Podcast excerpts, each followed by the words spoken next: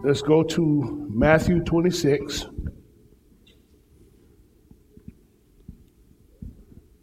You can pull it up on your apparatus or paperwork, the Bible. Matthew 26.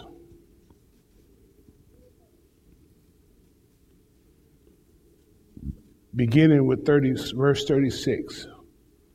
Matthew 26, beginning with verse 36. Word reads, Then Jesus, then came Jesus with them unto a place called Gethsemane, and said unto his the disciples, Sit ye here while I go and pray yonder.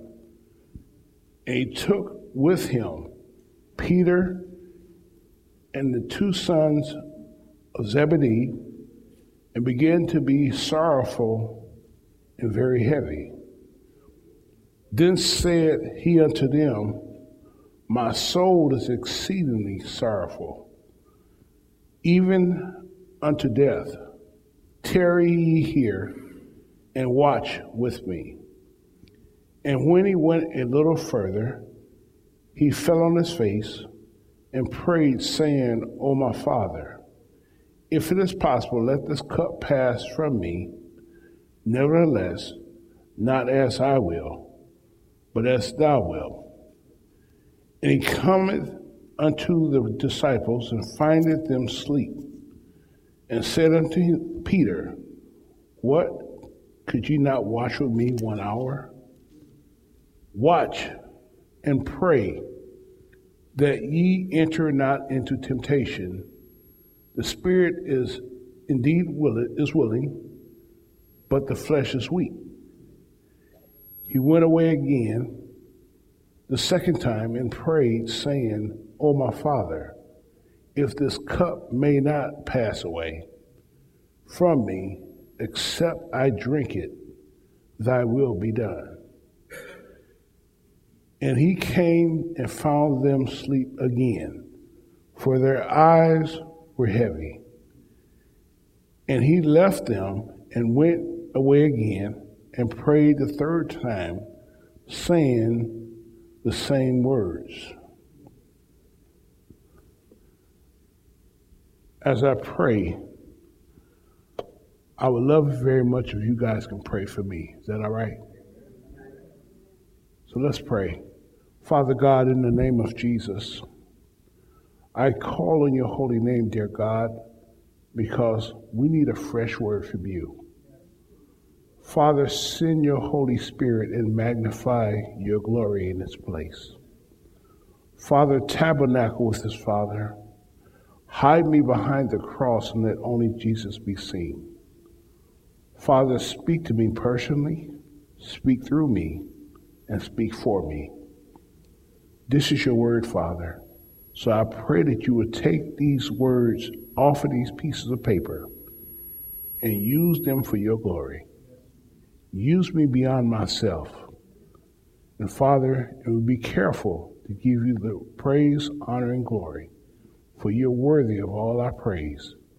Thank you, Father. In Jesus' name, amen. You know, at the time of this writing of the Gospel of Matthew, the Jews and Romans were against each other. The Jews, when they heard of the Messiah, they believed that he was going to come and set up his kingdom and be a ruler against the Romans. However, they misread, they misread the prophecies that talked about this Messiah coming to be rejected and died. So Matthew writes this gospel to the fellow Jews to explain to them that Jesus is the promised Messiah and the eternal King.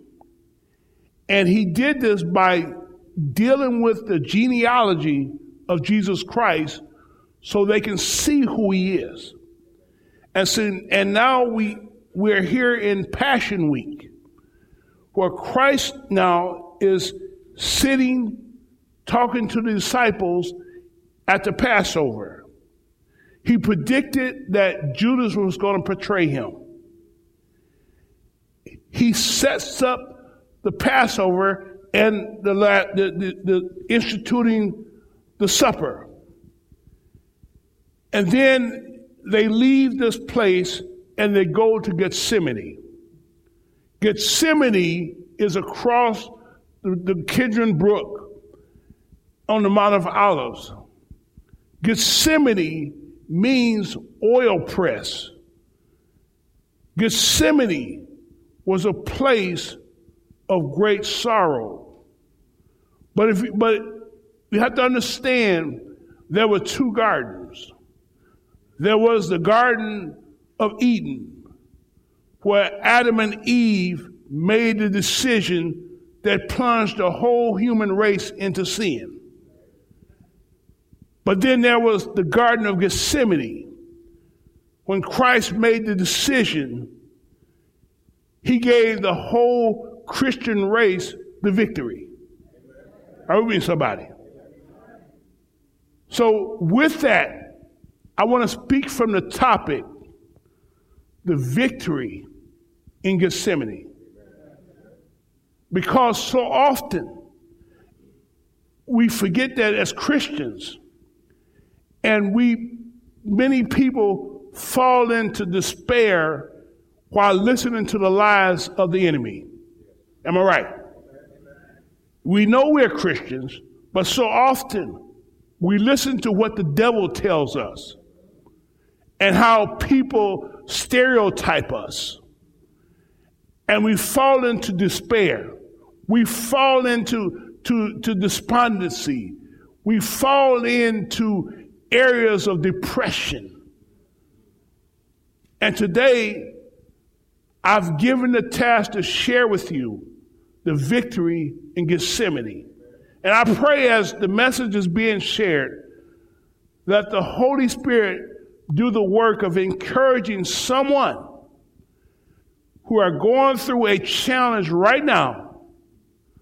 You have victory. Amen? No matter what it looks like, we have the victory. Now let's look at my first observation in the text. My first observation in the text that this garden was a place of great suffering and distress. You see in Matthew 26, verse 37 said that he was deeply distressed. And if you look in Mark 14, 33, it records him as being deeply distressed. Okay? Then if you follow over into book Luke chapter 22, 44, it describes him as being in agony, and his sweat was like great drops of blood. And verse 38, he said that he, he was soul was exceedingly sorrowful unto death. Are you following me so far? So I began to do some research here because I had to I had to figure this thing out. So I looked into the desire of ages. And this is what the author explained. Upon him who knew no sin must be, must be laid the iniquity of us all. So dreadful does sin appear to him, so great is the weight of guilt which he must bear that he is he, he is uh, he's weighed down by the weight of the sin. He felt the full weight, the full separation of what sin does to man. She was explaining that as Christ went into the garden, he was feeling the full weight of God's wrath against sin upon his shoulders. Are you following me so far? Now, I just want to ask Has anybody here ever experienced sorrows and pressures to the point that it feels like the whole world is on your shoulders? I, I have to tell you, I don't know about you, but I have. When I was called into the ministry, I began to experience some very traumatic situations to the point that I wanted to turn around and quit. And I had a, t- I had a, I had a uh, mentor at the time. He said, Man, you're in great company with the Savior. And I said, What are you saying, man? He's saying, Don't you know that our Savior in the garden experienced sorrow? Don't you know that he was so weighed down by sorrow, you are in the same company with him? And I begin to think about that thing. And I'm here to tell you, you are not by yourself. Are you with me, somebody? In other words, I want everybody here to know that as we live this life, the Bible tells us don't take it, don't think it's strange of the fiery trials which try you. The fact that you have signed up with Jesus Christ, you have your nameplate wrapped around you. You are a target for the devil. And as we live life, trials going to take their turns to try to beat you down. Am I talking to real people here? In other words, while we live in life, those trials that we experience, those deep trials that nobody else understands but you, you are in great company with the Savior. Follow me is in Isaiah 53, verse 4. Isaiah 53, verse 4. Are you there? Isaiah 53, verse 4. Let me share with you how, how in company we are. Are you there? Okay. This is what it reads Surely he had borne our griefs and carried our sorrows. Yet we did, we did esteem him with stricken and stri- esteem him stricken smitten of God, and afflicted. Now, does that tell you that he, he we are in company with him? While we're going through our struggles, we can tell ourselves, we can wrap our brain around the fact. We can grab a hold of the handles and say, I am in great company with the Savior because he went through this in Gethsemane I have somebody to look at while I'm going through mine. While people are treating us like dirt, we can look to the Savior and say, I am in great company. Are they clear? But then my second observation this was a place of great loneliness. Are with me, somebody? Notice the Bible says that he came back to his disciples and he found them asleep. And said, What? Can you not watch with me one hour? Dr. Luke records this in chapter 22 44, him being in agony and prayed more earnestly. His sweat became as great drops of blood falling down upon his face. So I had to do research here too, because I had to study this one. And the Bible, sh- and, and, and, I looked in Desire of Ages again because I had to study this. This is what she said on page 688. In the supreme agony of his soul, he came to his disciples with a yearning desire to, to hear some words of comfort from those whom he had often blessed and comfort and shielded in sorrow and distress. So then I looked some more in, in, a, in the uh, Barnes Note commentary, and this person explained the word um, rendered here, great drops of blood, does not mean drops gently falling from the ground, falling to the ground, but rather thick and clammy masses of gore passing by inward agony through the skin mixed with the sweat falling thus to the ground. So as I'm reading this, I'm imagining in my mind Christ as he's down there praying, great drops of blood, the vesture that he had around was, was that, that was soiled with the blood and sweat. He gets up in great agony, staggers over to his disciples, hoping that they would tell him words of comfort, and he found none. Then he staggers back to where he was in deep agony for us. And as I'm, as I'm thinking about this, I understand that Christ went through this situation. He was very much alone. And then I begin to understand that this shows me at times, even our closest friends and family, at times will not understand what we're going through. At times, they will leave us very much alone. And perhaps somebody is dealing with this right now. And if you are, I want you to tell, want to tell you, you are not alone in this. In fact, I come across a recent report, report from Duke University that revealed that over 3 million people are struggling with loneliness. This tells me that there's a whole lot of people inside and out of the church. And there, you have to understand that there's different degrees of loneliness. Are you with me, somebody? There's different degrees.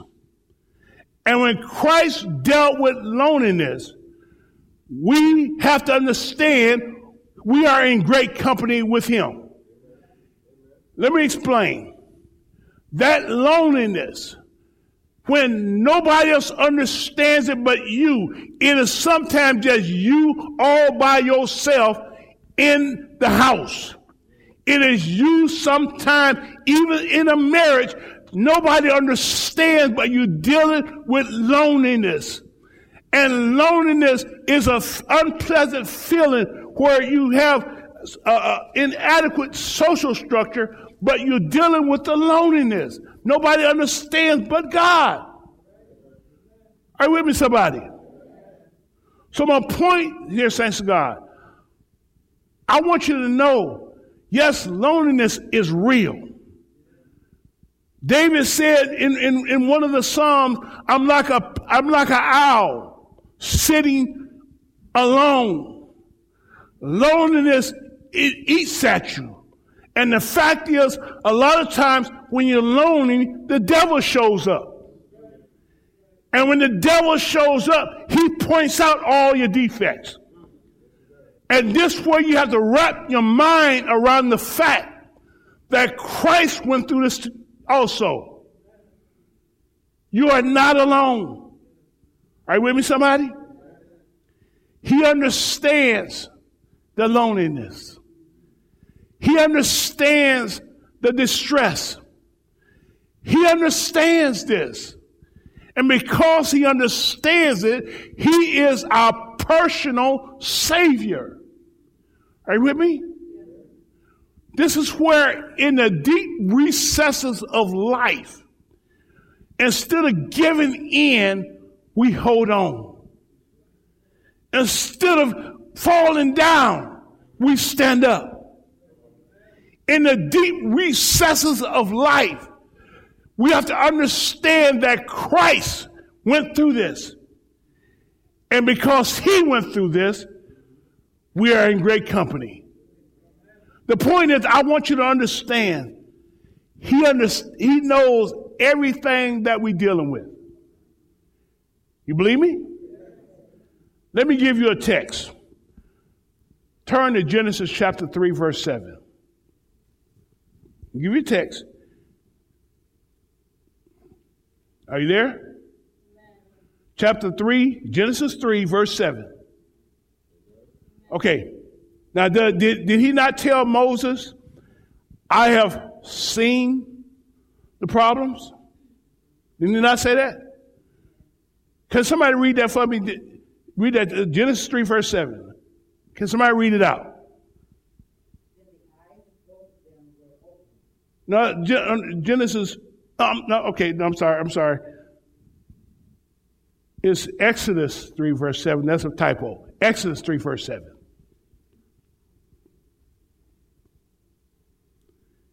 Exodus 3, verse 7. And the Lord said, I have surely seen the affliction of my people which are in Egypt, and have heard their cry by reason of their taskmasters, for I know their sorrows. Did you hear that, saints? He said, I have seen what they're dealing with.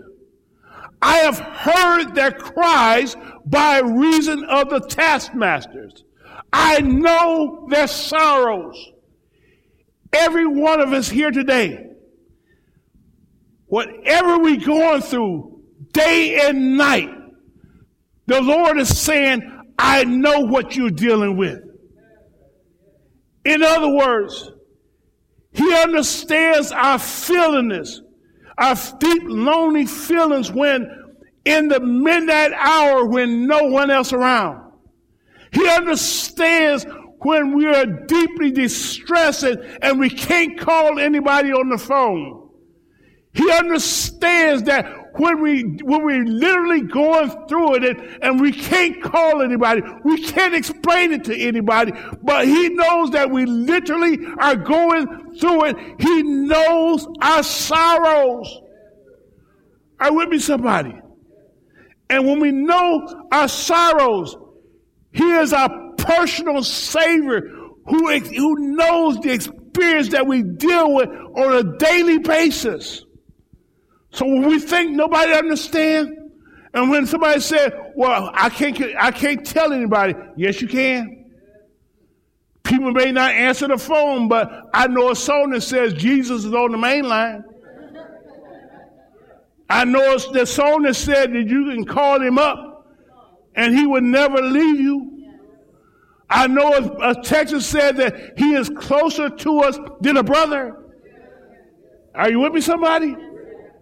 So when we are dealing with the loneliness, we're dealing with sorrows. There's a song that says that you, you, he's, he's on the main line, and you can just call him up when you need him. Are you with me, somebody? But then my third observation is, is, is the, this garden was a place of great victory. Look with me here in, in verse 42. Are you following me? The Bible says he went away the second time praying the same words. Oh, my Father, let this cup pass from me, except I drink it. Let me explain something here.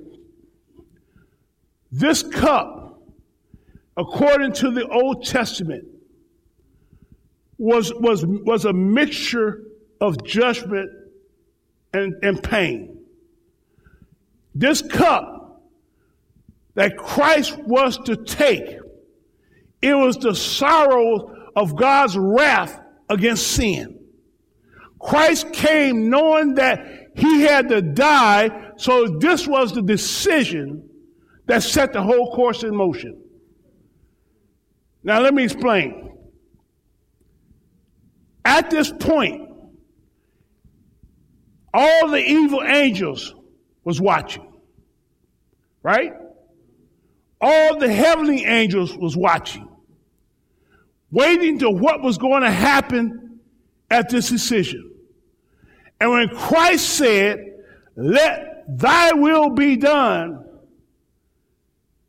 he then spoke the death sentence on Satan and gave all believers the victory.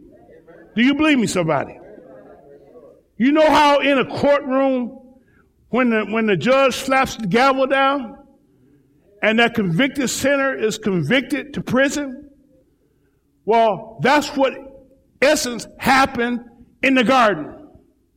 When Christ said, let thy will be done, I'm going to accept the, what I'm going to do is to come and die that all Christians don't have to taste the second death.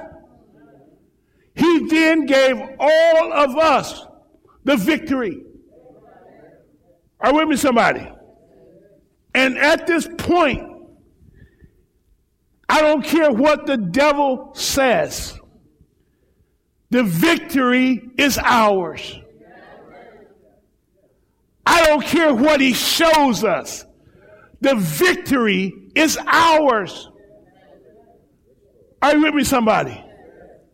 But then it also tells me that in our personal Gethsemanes, in our personal struggles, we must do this, have the same prayer as Christ, as saying, not my will, but thy will be done. And when we do that, it's completely taking our hands off of it in complete surrender and giving it to God. Are you with me? I was reading in, in, in the, this one commentary. This is what the author said. He chose rather that the high purpose of God should be done. That purpose should be uh, done in regard of the of the fears of his human nature. It says, in this, he left the, the, the uh, model prayer in times of affliction to all believers.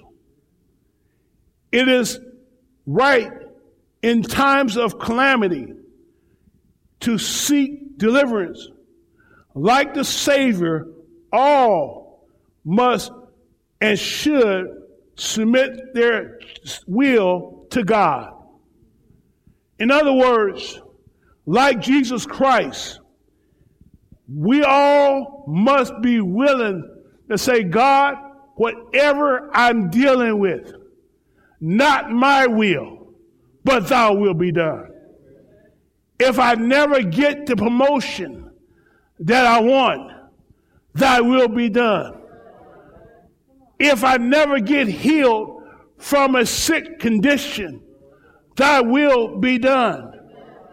If I never get the uh, position that I wanted, thy will be done. I may be dealing with a spouse that is not right. Thy will be done. I may have wayward children that I'm praying that they come back home. Thy will be done. I may not have money to pay my bills, but thy will be done. Are you with me, somebody? So it's not my will, but it's thy will be done. I'm here to tell you that it's about the power of surrendering to God and let thy will be done. And when thy will be done, you can go to bed at night and get some sleep and quit worrying about the things that's God's business. So it's God's will shall be done and let God do what he has to do. I don't know who I'm preaching here today. I feel like preaching. But it's about the full surrender. You know that we live in a wicked world. Are you with me, somebody? The world places their hopes in money. The world places their hope in the bank accounts. The world places their hopes in places, things, and people. But I come to tell you that my hope is built on nothing less than Jesus Christ and his righteousness. I come to let somebody know that my heart is fixed, my mind is made up, that there's nobody like Jesus. I don't know about you, but I come to let you know that there is nobody who can do you like the Lord, who can do you like Jesus. My heart is fixed. That is Jesus Christ and Him alone. I come to let somebody know that He is my hope. Are you with me, somebody? You know, Adam and Eve plunged this world into sin. Sin marred and scarred. Are you with me, somebody? Sin brought about sorrow. Sorrow brought about sadness. And sadness brought about suffering. And suffering brought about sickness. I come to tell you that, and that the sickness carried on, it brought death. But I'm here to let you know that the only conqueror for S-I-N is the S-O-N. Are you with me, somebody? When I looked in the Bible, I saw in Psalms 85 2 that he covers my sin. When I looked in Psalm 103 10, it said, God does not reward us according to our sin. When I looked in Psalm 103 12, it tells me that far is the east from the west. God removes our sin. When I looked in Job 14 17, it said he takes our sin and seal it up in a bag. I don't know about you, but when I look in the book of Micah 7 19, it tells me that he cast my sin in the depth of the sea. When I looked at Isaiah 38 17, it tells me that he cast my sin behind his back. When I look in the book of Peter, he tells me that he took my sins and buried it in his own body on a tree so the world may place their hopes in money. I place my hope in Jesus Christ. Are you with me, somebody? I come to tell you that there is nobody like my Jesus. He's the only one that can save my soul. He's the only one that came from heaven's glory to earth's shame. He's the only one that encountered our enemies and made us his friend. He's the only one that felt our pain and, and so we can feel his pleasure. He's the only one that tasted our bitterness in Gethsemane so that we can be more than conquerors in Jesus Christ. He's the only one that came and confronted our problem so now we can be more than conquerors. He's the only one that came and overcame our obstacles that we can be overcomers in Jesus Christ. I don't know about you, but I can tell you that my God can do anything. I don't know about you, but I can tell you that He's the one that can, that can turn water into wine. He's the only one that can speak to demons and they take off. He's the only one that can speak to the water and the waves and they stop moving. He's the only one that can, that can take a dead man and make him alive. He's the only one that can, that can unstop deaf ears. He's the only one. And I tell you, my hope is fixed. My mind is made up. That is Jesus Christ and Christ alone. My hope is built on nothing less than Jesus Christ and his righteousness. My hope is built on one day he's coming back. He said, I'm going to my father's house to build a mansion. And when I go, you could be there too. I heard a song that said, soon and very soon, he's coming back. Don't you want to be there? Soon and very soon, he shall come through the clouds. Don't you want to be there? Soon and very soon, we shall see him as he is. Don't you want to be there? Where the dead in Christ shall rise and the righteous are coming up after him. Soon and very soon, we shall sit at the welcome table. Soon and very soon, we shall eat from the tree. Soon and very soon, we shall see him face to face. Don't you want to be there? I remember a song that says, well, I'm going to have shoes. You're going to have shoes. And soon all God's children are going to have shoes. And we're going to shout all over God's. I remember the Bible said I'm going to have two wings veil my face. Two wings veil my feet. Two wings, I'm going to fly away. I don't know about you, but what he did in the garden, he gave all people the victory. What he did in the garden, we got victory today. I don't know about you, but he's the only one that can take a worthless sinner and change him into a saint. I don't know about you, but he can reach in the garbage can. I don't care how bad life is, that he says soon and very soon. I think I must have turned soon and very soon. He shall come. Don't you want to be there? Soon and very soon. You shall see him face to face.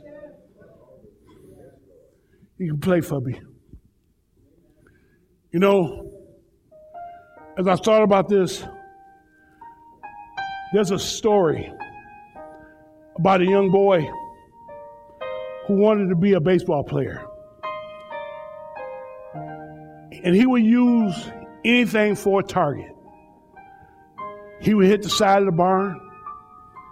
He would hit a tire. But one day, he threw the ball and it hit the family duck.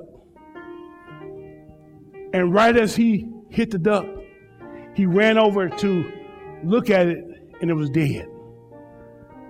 And the moment that he knew that that duck was dead, he heard a voice I'm going to tell mama. And he looked around and he said, Hush, sister, don't tell. And she said, I'm going to tell. And he said, Please don't tell on me. And she said, For me not to tell what you're going to do for me. He said, Sister, I'd do anything. So she ran, jumped in the wagon, and said, Pull the wagon. Days, he was pulling his sister all around the yard. He was saying, told his sister, I'm tired. She said, Pull the wagon. Days in, he was pulling the wagon. And then one morning, while they was having breakfast in the home, he talked with his mother. And he said, Mom, I got a confession to make. The family duck I hit the duck by accident and it died. And the mothers told him, Son, I saw you hit the duck. And I also saw you pulling your sister all around the yard. And he said, But do you forgive me? And the mother told him, Son, I forgave you a long time ago. I was just waiting for you to come and tell me. And at that moment, he left out of the house, hopping and skipping.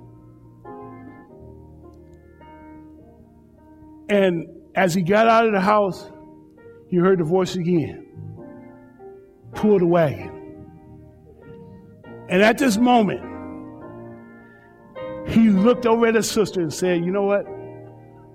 I'm not pulling no more wagon because I've got my business fixed. Let me explain to you. Like this young boy, I lived a life of sin and partying. And the devil had me for years struggling in guilt, struggling over my past sins. For years, I listened to the lies of the devil. And one day, when life was so bad for me, I didn't want to live anymore. But I found myself as I drove my truck out to the University Hill Seventh day Adventist Church in Los Angeles. I can't tell you what the preacher preached about today, but it was November the 5th, 1998.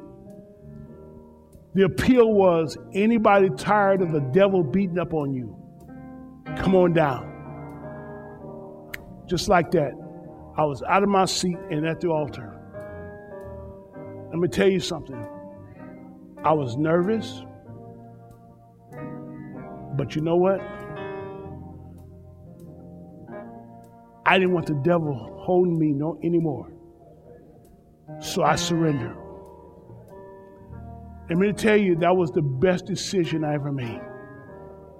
totally surrendered my life to the Lord. And since then, I made a point to study the details of the cross. And as I studied, I looked from Mark and Matthew, and Luke, and I saw when they took my Savior from the Garden of Gethsemane where he made the decision. And they spat on, spat on him in the chamber. They beat on him in the chamber. They ripped the beard out of his face in the chamber. They whipped him with cat-o'-nine tails to the point where flesh was showing. And then they took that cross, and that, that crown of thorns, and they violently thrust it on his head and then beat him some more. And I realized he took all of that for this sinner.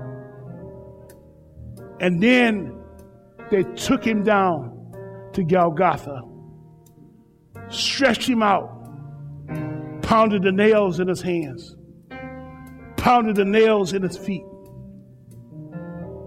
And as I read, read this, in my mind, I could see my Savior laying there, twitching and trembling from the pain that he was taking for me. The blood poured for a sinner like me. And then they took my Savior, dropped that, cr- that cross in the ground between two thieves. Let me tell you something. I realized in my study, being on the cross wasn't the deepest suffering because he suffered the, the most inhumane suffering any human can suffer. I realized the deepest suffering was the fact that he took all of the guilt, all of the shame, the wrath of God, the separation. I realized he took all of that upon his shoulders. And he said, My God, my God, why hast thou forsaken me? He took the separation of every sinner upon him. And then the Bible says he hung his head and he died. Placed in a borrowed man's tomb. And very early on Sunday morning, he came out that tomb, showing his sacrifice to the Father. And at that moment, he rose, redeeming me. He rose, saving me. He rose for a sinner like me. I'm so glad he did. Because what he did, I'm here to tell about it. We serve a risen Savior. Because he lives, I live. Because he lives. I'm going to tell you, you can't stop me now. Because he lives. Let me tell you something. He did the greatest act. He came down he made the decision, went through the death, that we all can be saved. We don't have to taste the second death. Now, there may be somebody here today, are you, as you listen to me, you're saying in your heart, What must I do to be saved? Let me tell you, number one, repent of your sins. Peter said, Repent and be baptized, every one of you. That's what he said. And repent means turn around, make a U turn. That's what it means.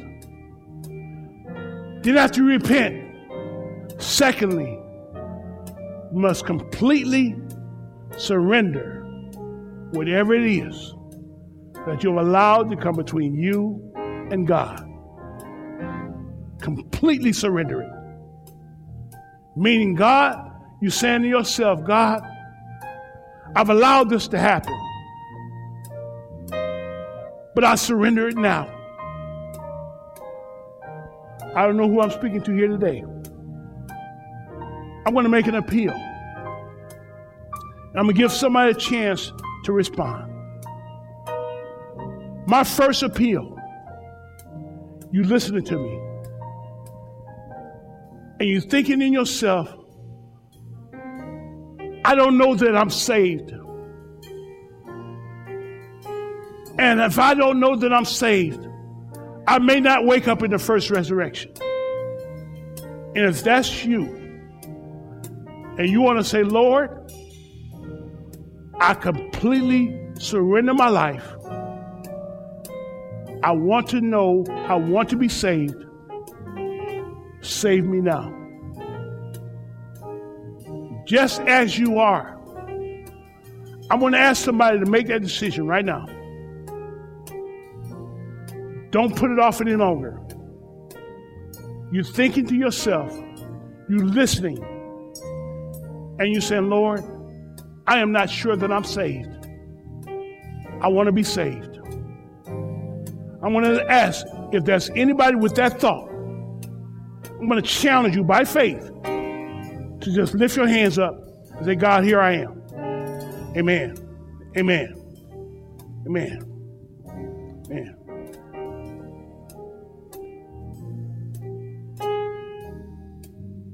Amen. Now I'm going to ask another bold move. Everyone who lifts their hands up, can you do me a favor? Just come over here. We're going to pray. Everyone lift their hand. We're going to just pray for you. Just over here. We're going to pray.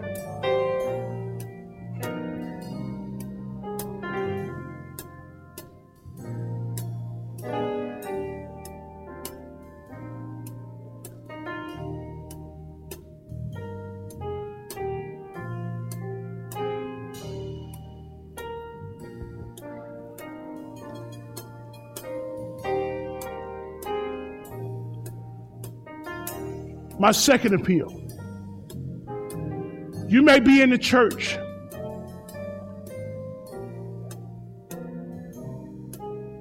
But you have allowed something to come between you and your relationship. You don't have the praise like you used to have. Your worship is not what it used to be. And today, you know what He's done for you in the garden. The victory has already been won. I want to challenge somebody right now. You want to recommit. You want to say, God, I'm surrendering. I'm recommitting my life. I'm in the church. Nobody business but me and you, God. I'm going to challenge somebody by faith. This is a faith walk. I'm going to ask you to stand. Just stand where you are.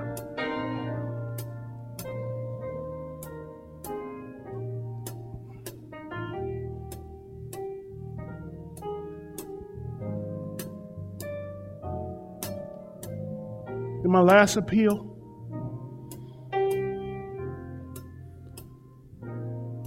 there's somebody right now.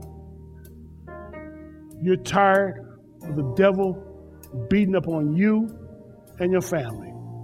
He's attacking your finances. He's attacking you. He's attacking your family. He's attacking. And you need help. I'm going to ask for you right now. If you so feel, come down front. We're going to pray. You're tired of the devil beating up on you. Come down. We're going to pray. You're tired.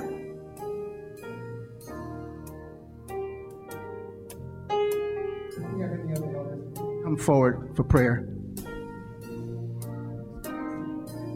Come. You're tired.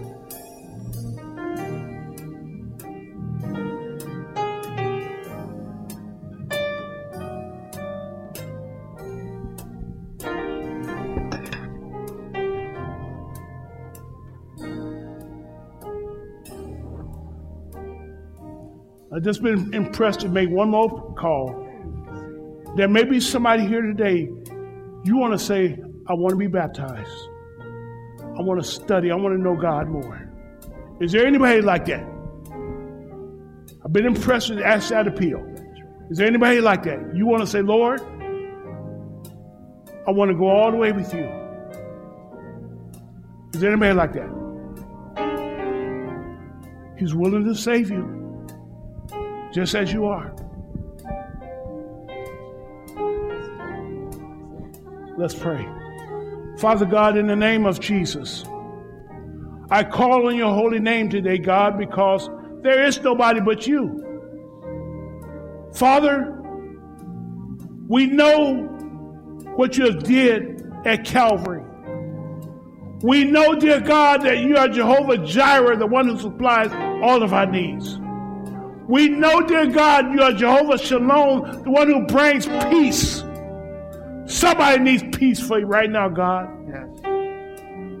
God, you've seen the response of individuals saying, Lord, I surrender my life. I give it to you now, God. Save me. Take my life, dear God, and save me. I don't want to leave here not knowing I'm saved. Here I am, God. There's some individuals right now responding to the call and saying, Lord, I don't have the connection I used to have, but God, I surrender right now. I'm coming back. Here I am, God. Father, I surrender now. I come to you now. Here I am. Nothing else between me and you, God. Here I am. Father, thank you. God, there's individuals saying, Lord, I need your help. The devil has been attacking me, has been attacking my finances, has been attacking my family. Father, I need help. Father, in the name of Jesus, we know you have defeated in heaven. You defeated him at the cross. And I need you to defeat him in my life now. In the name of Jesus. Health issues. God, we're going to give it to you. Financial issues, we're going to give it to you, God. Family problems, we're going to give it to you.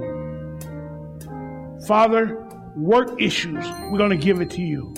And we're going to thank you in advance for the victory.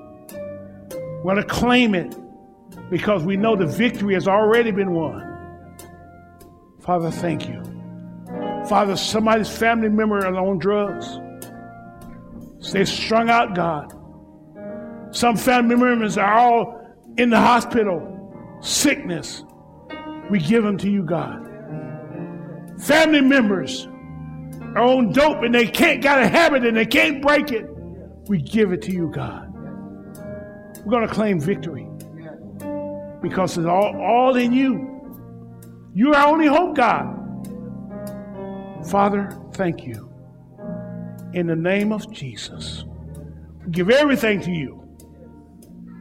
Not our will, God, but thy will be done. Amen. Thank you, Father. In the name of Jesus. This we pray. Amen.